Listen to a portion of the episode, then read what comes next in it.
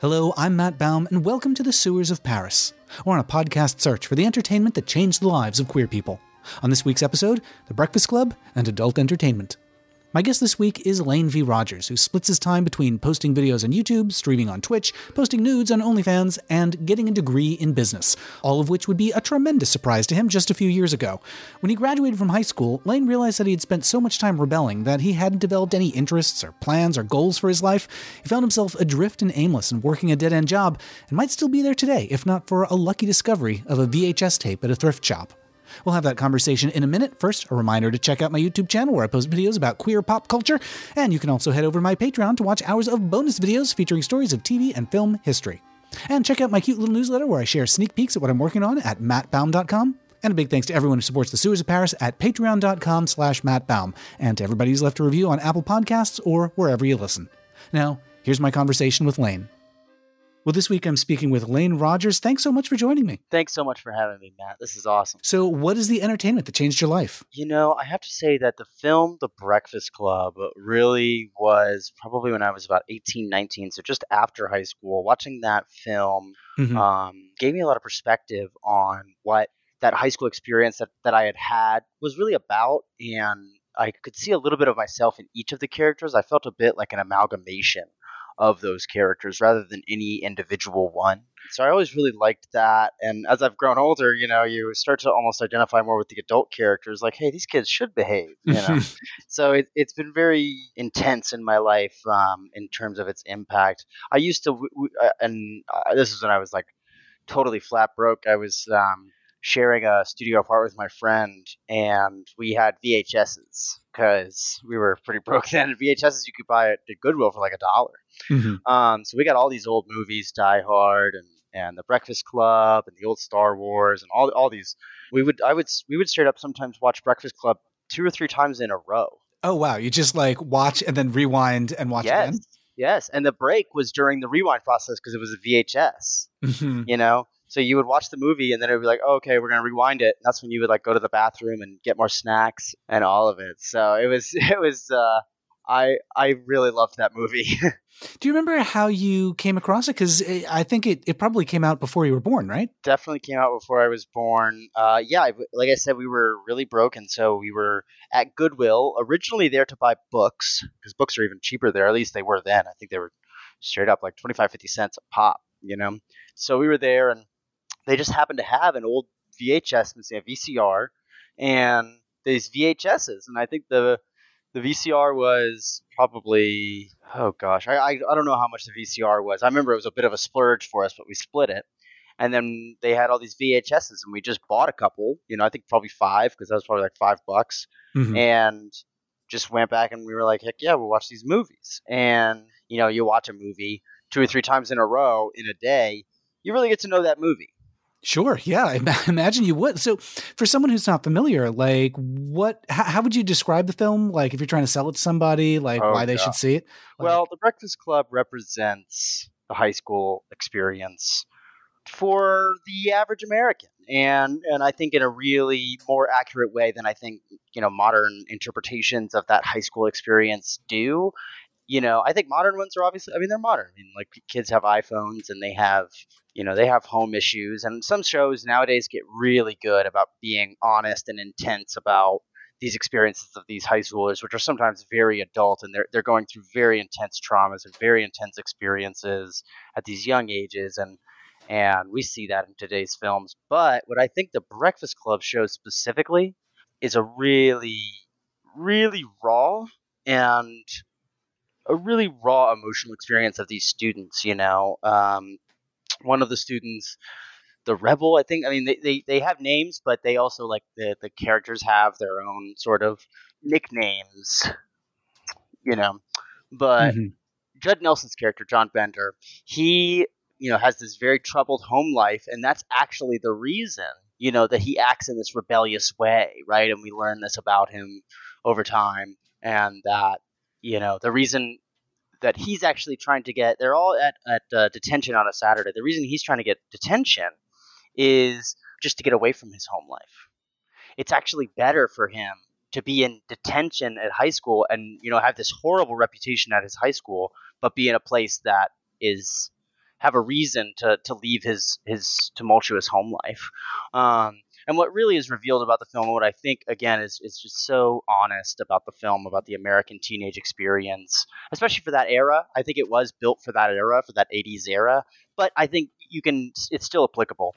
Um, is you know that all these kids actually have troubled home lives for different reasons, and it, it may not always be physical abuse, but that you know there's actually a lot of weight in the non-physical abuse that some of these kids suffer like the nerd you know who's expected to get perfect grades. And you know we see in the beginning of the film his interaction with his mother where she's like berating him like this is the last time we ever do this. The first time or the last time we do this you know and mm-hmm. um, these other experiences of these students um, and that one of them is there and she didn't even have detention you know, she's there because she's so lonely, and that's the real tr- truth of it. You know, mm-hmm. um, so I think the rawness of that American teenage experience, especially for the era, but also in a timeless fashion, is what makes that film so special and really such a such a hit. Yeah. Did you uh, identify with any of them in particular? Like, were there aspects that you were like, "Oh, yeah, that's that's really real," or "I recognize that," or "That's either me or that's somebody that I know"?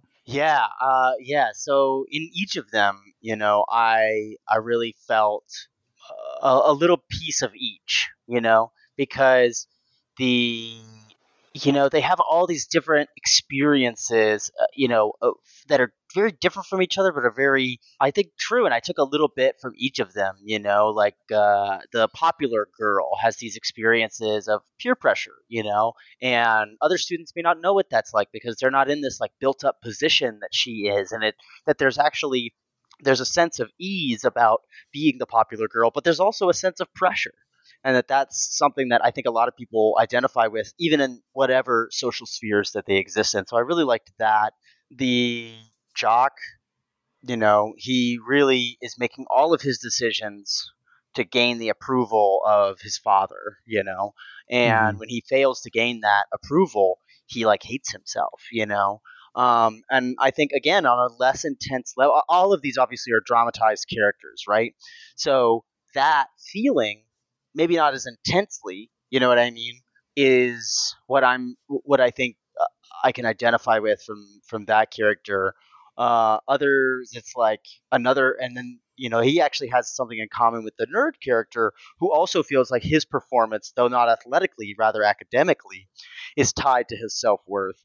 And I, I feel like I identify with both of those. That my athletic performance and my academic performance, you know, were were incontrovertibly linked to my self worth, which was like super unhealthy, you know, mm-hmm. um, because it was like then you're really attaching a score to yourself and that's not good because like really the score could always be higher you know? Um, right. besides if you get 100 on a test but you know you could score 20 points in a in a football game or you could score 40 points. So it's like you know what is perfection there? It's like it's it's an ex, it's a, a expectation you can't ever meet you know? It's chasing the purple dragon of of um of that type. So the and then John coming from an abusive household, you know, I think everybody wants to get out of their house. Again, his is a dramatized case, and there are a lot of abused kids who do use things in the in the school system to be able to have escapes from from tumultuous home lives. So I think that character is just really important for everybody to get to experience and realize that like this is really happening to certain people, um, and we should be conscientious of that when when we decide how we're going to treat people. Um, so I, I really love from each character. In the basket case, you know, she's just she's just she just dreams from running away from home and just be, having a different life and not being who she is because you know she didn't like choose to be who she is she just is right mm. uh, and i think that self-awareness of that character i really always identified with like she is just interested in observing the world and being who she wants to be and she's tired of like any expectations you know any hmm. expectations mm. at all how did people react when you when you told them that you were watching The Breakfast Club like three times a day? Like, what did people think of that? well, I was so broke then I couldn't pay attention. So it was nice to really have something that I felt like I was learning about, and I was engaging my brain, and I was observing this film because you know you watch a film one time you enjoy it and maybe subconsciously some of those messages get inside but when you watch it two or three times you start to go hey look at the way he did that look at the emotion on the on the actor's face as he hears the sentence from that adult, you know, that's like disparaging and a put down. And it's like, oh no, you're just recreating what I experienced at home, you know? So I think back then, a lot of people maybe saw it as, you know, because like I, when I was living in this studio, I was not in the best time of my life. And and I was coming out of an even worse time. And I think the people in my life were probably like, "Hey, it's something positive." You know what I mean? Like it's something positive that that he's doing, and it's like, you know, if I'm if I'm staying in and I'm watching a movie three times in a row, I'm not out getting in trouble, kind of thing. You know what I mean? What kind of trouble were you getting in? Oh gosh, lots of trouble back. Well, before then, before then, lots of trouble. You know, I had lots of trouble in high school. I really did. I had probably the most in common with the criminal John Bender. Yeah, you said that there were like you identify you, you did like sports and academic stuff, and you felt like the pressure there, but there was also like the criminal character that that you identified with. So he's he's super different. Like what was the what was your high school experience like? Well, I do think that, you know, John Bender, aka the criminal, I think he sees the bullshit in the world. He's aware enough because he's been treat because of the abuse that he suffers at home, has a self-awareness about the world that the other kids just don't, right? And we see that in the scene where he shows the cigar burn to the other student who doesn't believe him that that he's being abused, you know, and decides to call him out on that, which is of course a mistake. And then he sees the scar and they all kind of realize like, oh, he's going through something way bigger than what we're going through. Mm-hmm. And um, what's interesting is, you know, it's the only time that that character actually uses that as as his armor, and he's like, "So you guys don't know what the fuck I'm going through," you know, or, or some, something to that effect. And it makes all the other students think like again like there's more to this person than we realize. So what i really identify with that character though is how he could see the arbitrariness of the rules that were being created. He's like well that doesn't make sense. And he would question the teacher. And you know and it was you know it's like in a in a place of learning like a school the idea that asking questions about the systems that we experience is troublesome or rebellious, I identified with because I did. I said, this doesn't make sense. And it was like, you were being troublesome. And it's like, well, I'm not saying you have to change it. I'm saying you should at least acknowledge that this doesn't work, you know, that the system uh, does not work and, like, you know, should be changed. Uh, and you can't even get that. So I also, you know, I was smoking a lot of weed in high school and mm-hmm. stuff. Mm-hmm. And I was just experiencing new things. So I was just I was just troublesome, and uh, you know the principals knew my name, and I would get suspended for one thing or the next, and and I I often you know it was I didn't care about getting suspended because I didn't at that point in my life I so vehemently disagreed with the rules that I didn't care if I got in trouble if I broke them because it's like, well, that rule means nothing to me. So this consequence means nothing to me. So did that start at some particular point that you were like questioning things and you were a rule breaker? Like, did you used to be like the good kid? Yeah. Yeah. I would say that that started for me probably in middle school to tell you the absolute truth because I was I was just able to like some things happened in my life that it was just like, oh, oh, I I, th- I feel like I was just able to for the first time realize that like, oh, everything's not really what it seems, and not necessarily in a bad way, you know. Um, it was just like there might be a little bit of uh, I might have some misconceptions about things, you know. I might I might like, like what? World, what? What kind of misconceptions? Uh, like that the world just might be a little more arbitrary than I had thought. You know, I think previously I had thought in my life that things were were the way that they were for good reason.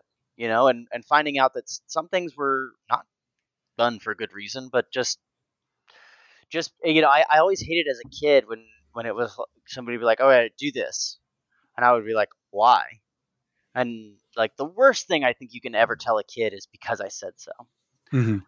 And that to me was I was just like that's arbitrary. That doesn't make sense. That's not like that's not that's not good enough. You know was really I mean really what what came to my mind was like that's not good enough what you're saying to me right now. Mm-hmm. so um I would really fight back against that. I would not accept that. Um and it, that got me in trouble because when you ask questions like that and and question the nature of like okay you're saying this but why? And I, I just noticed the frustration of the adults around me when I would ask that and how they would treat me differently and treat me negatively.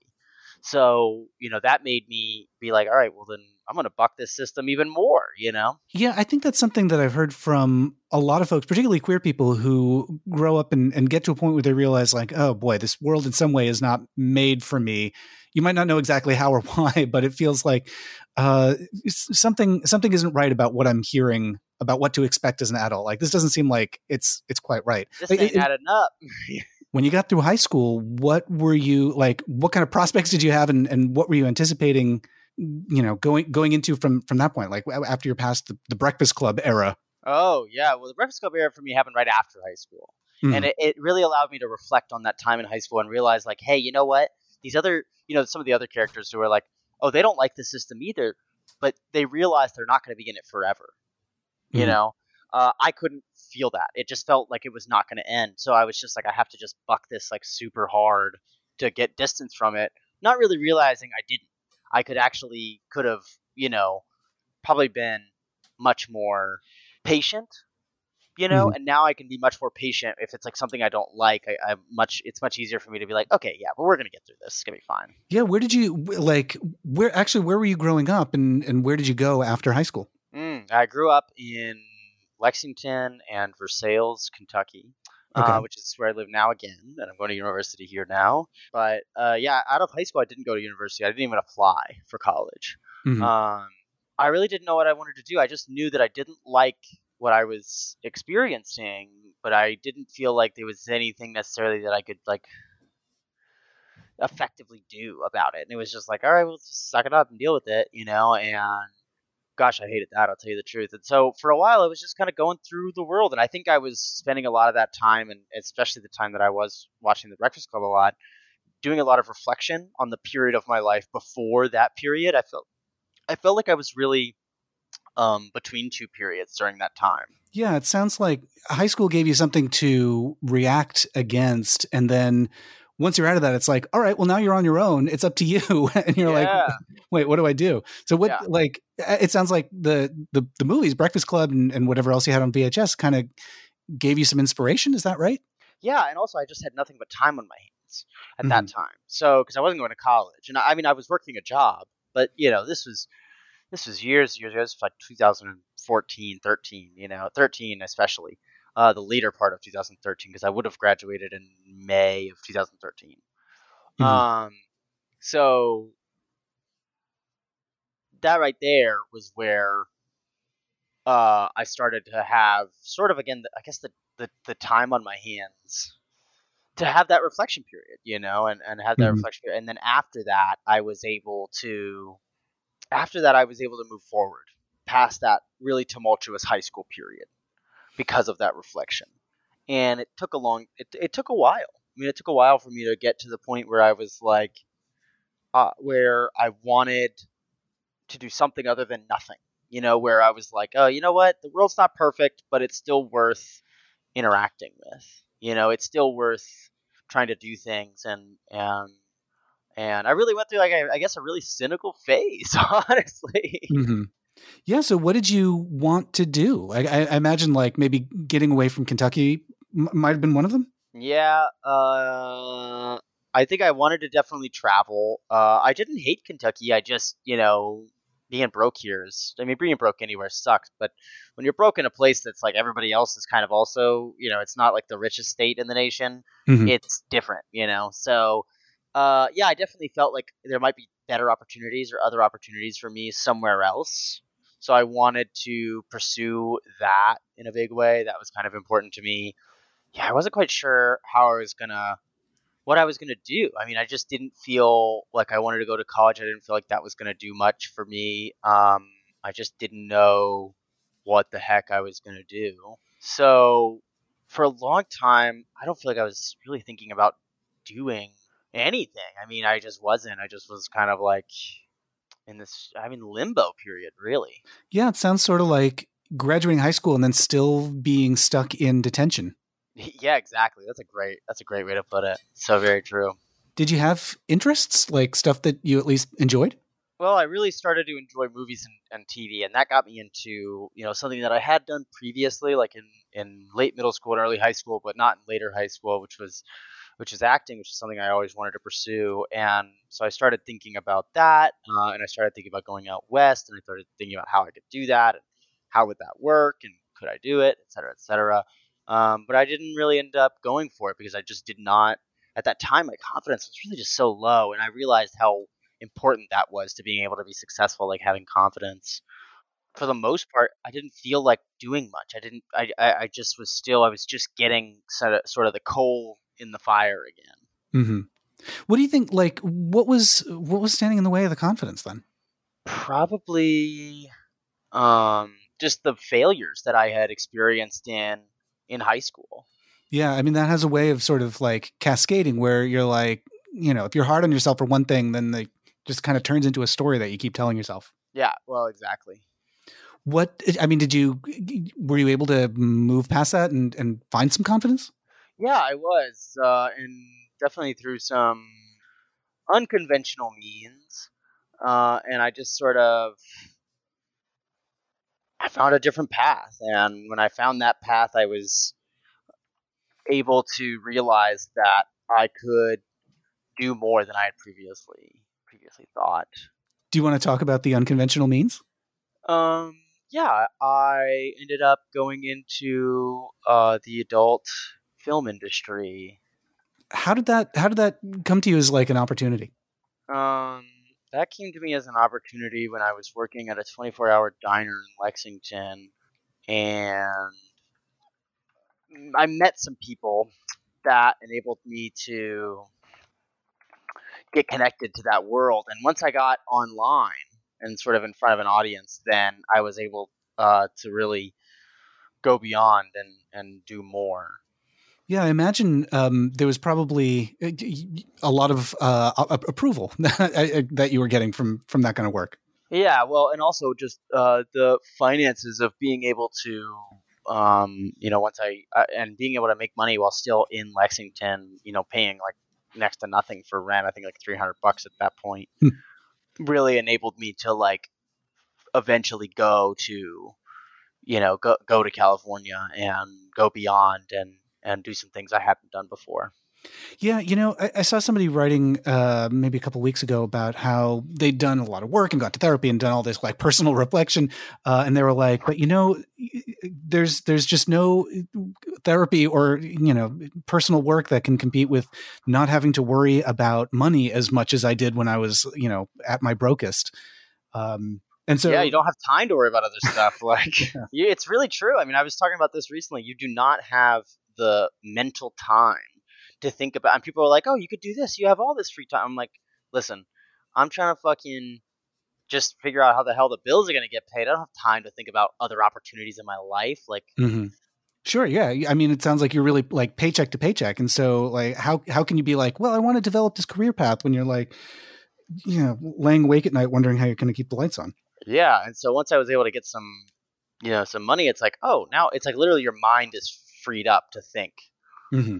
So it's definitely something that's like they're tied together, and and that's what I realized is what it enabled me to do was have the mental um, freedom. I mean, the mental freedom in my mind to be able to do something that, that I really wouldn't have ever thought of doing. It wasn't definitely like the first thing in my mind, but that and realizing that you know getting out of the box on in that way was actually the key to that. Uh, and they were connected in a way that you can't really predict. Mm-hmm. You know, like when again when you're really broke, you can't think about.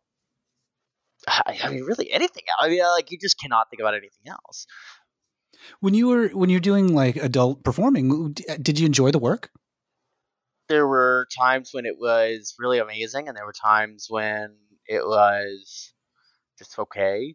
Um, and there were times when I hated it. mm-hmm. So it really has to do with where I was at, how I felt about myself was really way more a part of whether or not that went well, you know, or I felt good about it. That actually was the, the big thing is like whether I felt good about it was um, where am I at with how I feel about myself. Yeah. So you said that uh, that enabled you to go to California. How did you How did you find it? You know, living on the West Coast, and what did you think of? You know, did that did that give you sort of a, a kick towards what you would want to do? You know, beyond that in your life. Yeah, living on the West Coast definitely made me realize that there was a lot more I wanted to do um, in entertainment at large, uh, especially like on a behind the scenes level. Uh, and of course, like the weather's so good out there, but it, Mhm. it's just you know out in in the West right now. I just have no desire to live there right now.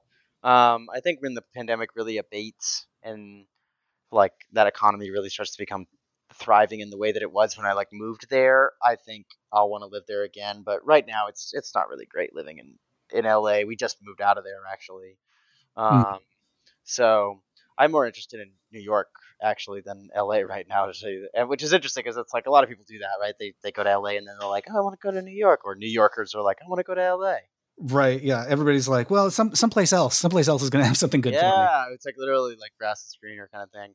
Um, Mhm. But I, I visit uh, uh, different cities, um, and to tell you the truth, there's pla- I, I want to live like there's all these places I want to live. It's really it's really tricky um, because I like part of me wants to like go live in Montana. But I have no reason to live in Montana other than like it's a beautiful place to live, you know. Like, like, so I have to think about that.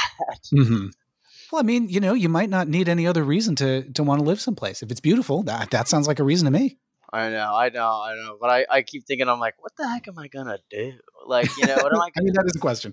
I think I would just leave all the time to go other places, and that's that's Mhm. what I realized. I don't want to live in a place that I don't want to, or not that I don't want to, but that that I have to leave all the time to travel to other places. You know, it's Mhm. like nobody, no, and nobody comes to visit you if you live in a place like Montana. Unfortunately, Sure. Yeah. You know what I mean? People don't come, so um, and understandably enough, it's fine.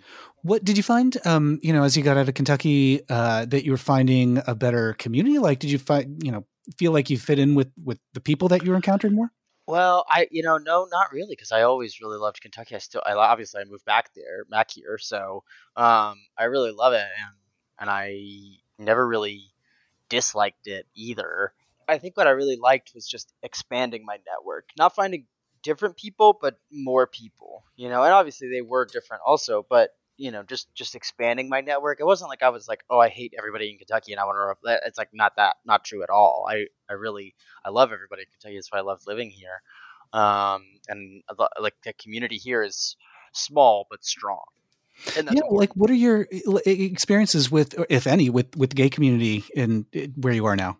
Um, yeah, well, it's a pretty pretty small community. I am somewhat well known, I would say. Uh, you know, when I go out and such, uh, which is fun. But yeah, like a lot of people know each other. We we stick together. Uh, there's obviously people who there's drama every now and then. I'm sure I haven't really experienced that to tell you the truth. Because again, the, the the community is so so small. It's like well, you kind of need to make up with people if you. But also Sure. in in a place like Kentucky, you're actually kind of not that likely to run into someone you don't like because it's people are very spread out. It's not like living in New York or LA where you might really run into them on the streets. What at, at what point did you feel comfortable coming out? Um, I was outed in high school actually. Oh, Um, yeah, so I didn't really have a positive experience with that. Uh, but my plan was to come out Uh-huh. in college. mm. okay. So somebody kind of took that away from you. Yeah, yeah, that's that's exactly what happened. And you know, I don't I don't hate that person or anything. I wish they hadn't done that, you know, but I can't control it, so I just have to I have to work with, with the world as it as it as I have to experience it, you know, Mhm. and that's not always amazing, but um, it is what it is. Let's say la vie. You know, that is one thing about like Breakfast Club and, and John Hughes films of the '80s that I kind of miss when I when I watch them is that it wasn't really, you know, it's just nobody was putting gay characters in teen dramas back then. Mm-mm. So you kind of have to imagine it, like, or Mhm. You have you know- to uh, you have to ascribe it to the character rather than the character Mhm. being that way. Um, I feel that I, I, I feel that because you know I think like I I actually being bisexual I ascribe bisexuality to characters. I'm like, yeah, John Bender gives like he would let you suck his dick vibes. You know what I mean? Like like gives you that like uh that DL kind of guy vibes. Um, and I think that's not. I think that's why it's so important that we see these openly gay characters now because I think ascribing that meaning to people is not healthy. You know, it's more important that those people are visible. Yeah, it's you know coming from a uh, decade when you know I, I grew up on movies like that, and you know I'm very used to. It's just sort of accepted that like, well, if you want to see anything queer in this movie, you just got to make it up in your head. Uh, Yep. it's, Yep. it's It's, it's kinda- crazy. it takes a lot of work and you know at the end of the day you can't like point at the movie to somebody else and, and be like hey look at that queer character there because they'll be like what are you talking about yeah, especially if they are themselves straight. right right and it just never even occurred to them that that might be an option Yeah, exactly. And and and why would it? I mean, that's their experience of the world, you know. And if that character is not clearly gay to them, they're not going to necessarily see it with if you don't point it out to them. yeah D- did you have other films like that you got on vhs that you found yourself studying as intensely You know, not quite as intensely, but I do still have a lot of those VHS. I got to dig them out. You know, now they're like hiding somewhere, you know, deep Mhm. buried. I'd have to get those out, but uh no, it's really like Breakfast Club sticks out to me so so much. do you find that um you identify with different characters now than than you used to Yeah, I think I now as a college student I identify what much more with uh, the nerd character. I'm really trying to get this 4.0 for the semesters. You know, I don't think I'm going to, but it's okay. Um, I accept that. what are you studying Uh, I'm studying business, but I'm taking all my core classes this year. So uh, I'm taking like an anthropology class, and I'm taking um, another humanities class, science class, and then like next semester I have to take a math and a Mhm. writing class, et cetera, et cetera. So it's all these like core class. I think I have to take an art class next semester too. what made you want to go into business basically I realized I'd been running a business for the you know six seven years that I was in the adult industry. I just was the business. You know, I was self employed, and Mhm. I uh, I realized there's a bigger business model at play there uh, that I want to explore. So I needed education to be able to to take the knowledge that I had in the real world and apply it to some academic knowledge and be able to do something a little bigger than myself. I hope. So when you were performing, it sounds like you saw opportunities to grow, like as a business, but you just didn't have like the you know the formal training to you know uh, what what yeah, actually like, is how do? I do this? Yeah, it's like like how do I turn this idea in my head into a viable business model? You know what I mean? And not just like, oh, I sold something and I made some money off, but it's like how do you make an actual business out of it? Mhm. I think that's that's the question I really have gotten to. What sort of like do, do you feel like you have got a passion now, or like you know either either a passion for business or or, or for performing, or like what kind of business do you see yourself growing once you've got the the training You that you're after? know, you know, I don't want to give away my best ideas, but I just just uh, definitely keep an eye out for it because like in the next couple of years, probably three or four years, it'll be coming out. It's gonna be really cool. I'll tell you that much. And I think it's I really want to offer something. It's not that that's like meaningful. So that's kind of like what drives my my purpose behind what I'm trying to do is uh, that what I do is is meaningful um, to people and that it, it has a positive influence on the world. I think that's what I, I look for a lot. Yeah, I was actually I was about to ask like you know meaningful for an audience is different than meaningful for you. So so what's meaningful for you? But having having a positive impact. I I, mean that think sounds helping people is yeah. really critical. Um, I think having a role that allows for people to really advance themselves. You know, I think there's plenty of companies that make money off of people, clients, or whatever, and they offer them a service or something, but I think the ideology behind that is incorrect. I don't necessarily agree with that. And I think the ideology should be not how can I help you so that I can make money, but like how can I help you and then you make money and then I do well as a result of you making money, you know, and, and, and really making it much more holistic. Sure. Uh, Do you want to stay in performing? Because I, I know you're you're doing a lot of like you're on Twitch doing like live streams and stuff like that. Is do you, do you still like being in front of the camera? I, I do like being in front of the camera. I'm very interested in multimedia. I'm very interested in how people use multiple media sources um, to get their messaging across and how to do that the most effective way. Yeah. Well, I mean, it's it's funny to hear you say that because um, you know when I was going to school in the early 2000s um, it was very much about like you know then we called it like transmedia or you know stuff that that bridged you know back then it was it was still a lot of analog stuff Yeah, Uh, TV and and, and Mhm. movies, right? Streaming just didn't exist. Um, Yeah. But now, like, there's so many opportunities, and the barrier's so so low to to for you know people to get into it. Mhm. Uh, what tell tell me about the you know the I don't know if performing is exactly the right kind of way to talk about it, but the the way that you make yourself available to an audience. Like, what do you what kind of work are you doing now? Uh, I'm doing Twitch still. I need to redo my my school schedule for next semester because right now I'm only able to stream once a week on Wednesdays at about uh, 4 p.m. Uh, Eastern Standard Time. But uh, I also post YouTube videos on my YouTube channel, uh, which has also been more challenging since school started. Uh, I have my Instagram and Twitter. Uh, I finally started a website, so I'm trying to get my own. You know, I'm I'm using myself as the test case for a lot of the stuff that I want to do in the future. hmm What kind of um, you know when you're posting on YouTube and, and stuff like that? Like, what are you what are you putting out into the world right now? Um, I'm doing a lot of vlogging. I'm showing a lot of people the kind of person that I am because I think a lot of people, you know, even adult people, uh, like like as in the adult industry, who are doing stuff like YouTube or Twitch, they're still trying to bring an adult aspect to it, and I think that's that's fine and that, that's cool too. But what I want to do personally is to bring this non-adult aspect to it, so people will be like, "Oh, wow, I really actually relate to this guy."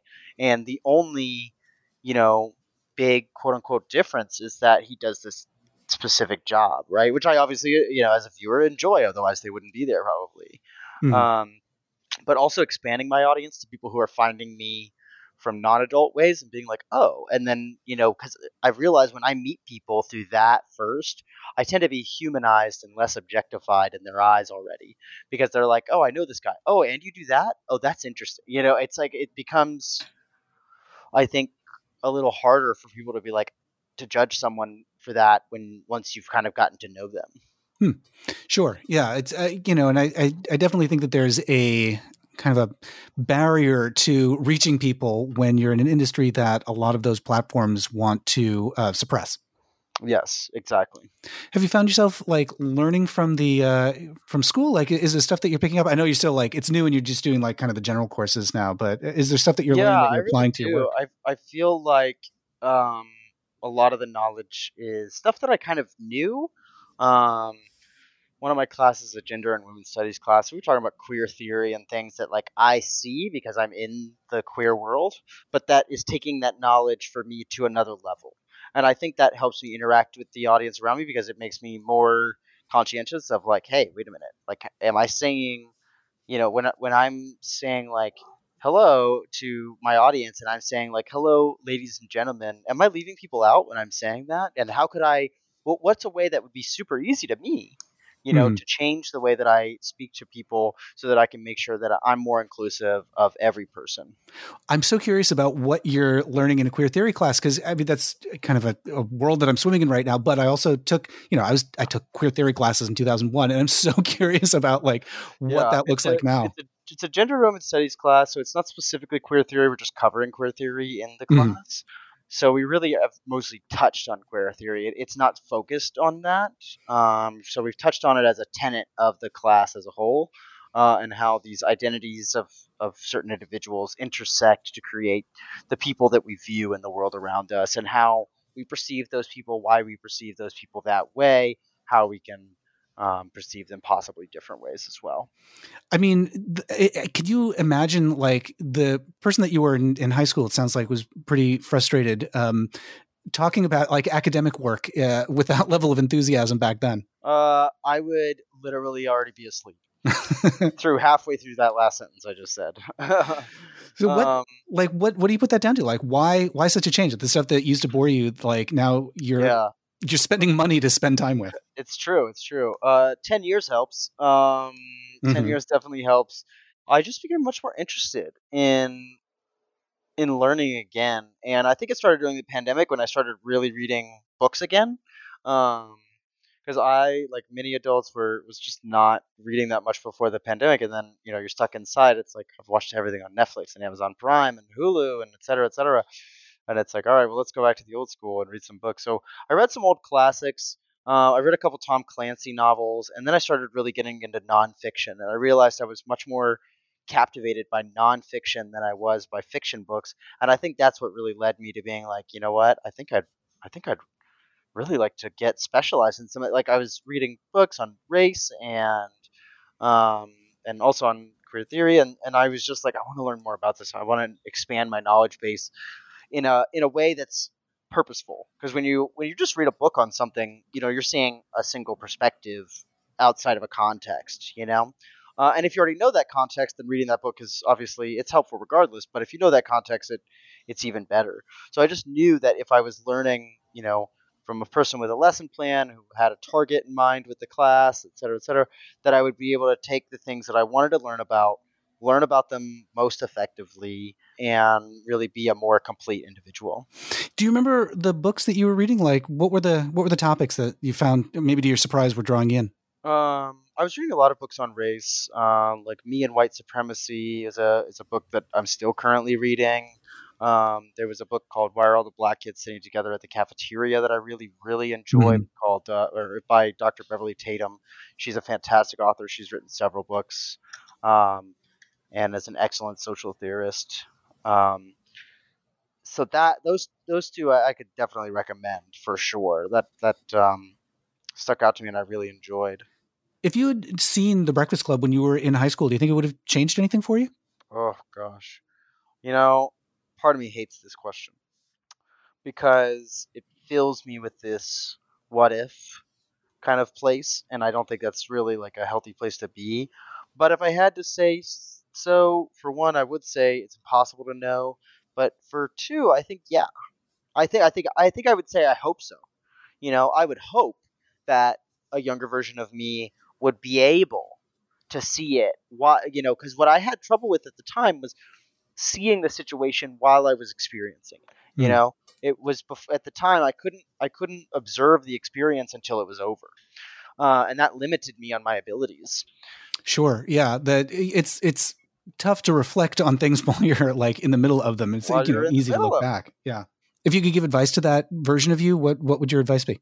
Sit down, shut up, and get through it. I mean, that seems kind of harsh, honestly, when I really think about it. But at the same time, in a big way, that's that's how I feel. And what I wish I could tell myself is like, hey, get it together. Like like you know what I mean? Like not even get it together, but just like actually I I I, I, I it would be impossible to say succinctly in one sentence what I would be able to say to myself that would be effective enough. You know, I don't think saying like it'll be okay would be that helpful. I don't think that saying it'll all be okay in the end would actually be that helpful. You know, um, I, I would need to have an entire conversation. I mean, at least several hours, you know, with myself to be able to even convince myself to listen to me. Probably, I mean, at the mm-hmm. time. So it's so that question is so so tricky, and in some ways, kind of uh, dangerous because it opens the door to like shoulda, woulda, coulda a lot. I think. Yeah, but you know, I, I think the thing that you said, like even if you wouldn't have believed it, it's going to be okay. Like, it, it, it, is that how like you would sum things up now? Like, do you feel like oh things things actually are okay now? Yeah, and and realizing that even in bad situations that I have now, you know, usually things turn out relatively all right. You know, and and stuff might suck for a while, but it really sucks forever. That's encouraging. So. You know? if so, folks want to uh, check out what you're doing online now, I know like it's it's limited with school, but where where can they find you online? Uh, you can find everything that I do at lanevrogers.com. Uh, and Lane V Rogers is my username on Twitter, on Instagram. You can find me that way on YouTube and on Twitch. I have my uh, schedule available on Twitch for when I am online. Uh, if you turn notifications on, then you'll get to see the times that sometimes I get on spontaneously. So it's always good mm-hmm. to have mm-hmm. the notifications on. Uh, I don't mob people with notifications, so um, uh, would love for people to be able to to feel like they can come and, and join in with the party. We have a good time there. We have a great community. Uh, I feel very lucky with the community that I have, uh, and I love that we're adding to that community. So, uh, love to to have more people join us if they want to. That sounds great. Well, Lane, thanks so much for joining me. Thank you so much for having me, Matt. Thanks to Lane for joining me, and thanks to you for listening. And thanks to everyone who makes the Sewers of Paris possible on Patreon. Head over to patreon.com slash mattbaume to support the show and get backer rewards like stickers in the mail and exclusive bonus videos. Check out my YouTube for deep dives into queer pop culture history at youtube.com slash mattbaume and my newsletter at mattbaume.com.